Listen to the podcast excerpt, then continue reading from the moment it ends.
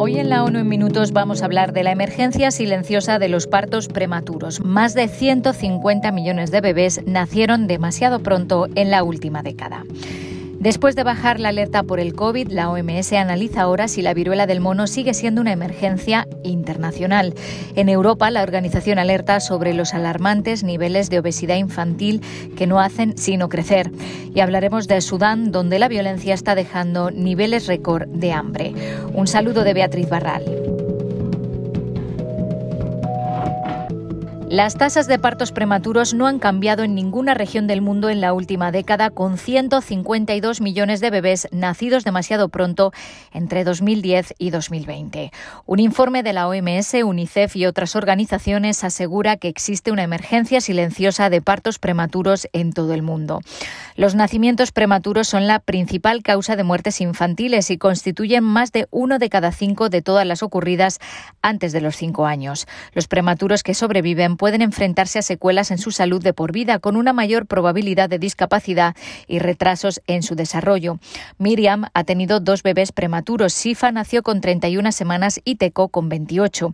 Asegura que no hay suficiente apoyo para las familias. How I got through it was I had a very good support system in my husband. Yo salí adelante gracias al apoyo de mi marido y de mis amigos. No puedes tener un bebé que crezca y se desarrolle bien si la mamá se está ahogando. Simplemente no puedes. El lugar de nacimiento de un bebé también determina su supervivencia. Solo uno de cada diez prematuros extremos, nacidos antes de las 28 semanas de gestación, sobrevive en los países de ingresos bajos, frente a los nueve de cada diez en los países de altos ingresos. Expertos en enfermedades infecciosas de la Organización Mundial de la Salud se reúnen para determinar si la viruela del mono, conocida también como Mpox, sigue siendo una emergencia de salud internacional. El comité que hace unos días recomendó reducir el nivel de alerta sobre el COVID hará una sugerencia al director de la organización. El doctor Tedros dijo en la apertura de la cita que gracias a la movilización mundial y a la rápida respuesta de la mayoría de los países, ahora vemos progresos constantes en el control de este brote. En los últimos tres meses se ha notificado casi un 90% menos de casos que en los tres meses anteriores. Tedros elogió la labor de las autoridades de salud pública y las organizaciones comunitarias en la gestión de los brotes. Pese a la tendencia a la baja, advirtió de que el peligro de que continúe la transmisión sigue siendo importante en los lugares con casos, sobre todo cuando aún no se conoce bien los modos de transmisión. Por eso recomendó integrar la prevención y la atención en los programas sanitarios, ya que permitirá una respuesta rápida ante posibles brotes.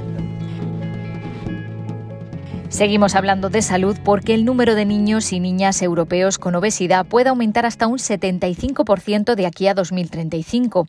Los cónyuges de 16 líderes y jefes de Estado europeos reunidos en Croacia han adoptado la Declaración de Zagreb en la que exponen su compromiso para intentar hacer frente a este panorama alarmante.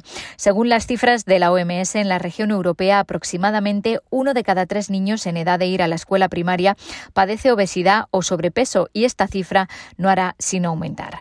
Basándose en las tendencias actuales, la organización prevé que entre 2020 y 2035 se producirá un aumento del 61% en el número de niños con obesidad y de un 75% en el caso de las niñas, hasta llegar a un total de 17 millones de niños y 11 millones de niñas de 5 a 19 años con obesidad en 2035. Como la obesidad es tan compleja e influyen en ella factores tan diversos como la genética, el medio ambiente y la situación socioeconómica, ninguna intervención por sí sola puede frenar su aumento, explica el director regional de la agencia, Hans Klug. Cualquier política nacional destinada a abordar este problema, dice, debe contar con un compromiso político de alto nivel.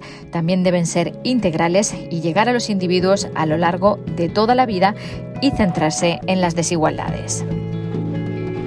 Y en Sudán cada día es más probable que se alcancen niveles récord de hambre mientras continúan los intensos combates, advierten las agencias humanitarias de la ONU. El Programa Mundial de Alimentos alerta de que entre 2 y 2 millones y medio de personas más pasarán hambre en Sudán en los próximos meses. Esto llevaría la inseguridad alimentaria aguda a niveles récord, con más de 19 millones de personas afectadas, dos quintas partes de la población. El coste de los alimentos básicos se está disparando en todo el país y se espera que aumente un 25% en los próximos tres a seis meses. Si se impide a los agricultores acceder a sus campos y sembrar entre mayo y julio, los precios subirán aún más.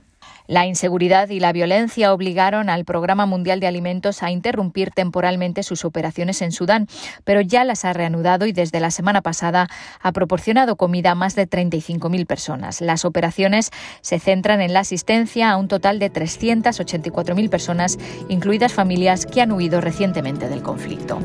Hasta aquí las noticias más destacadas de las Naciones Unidas.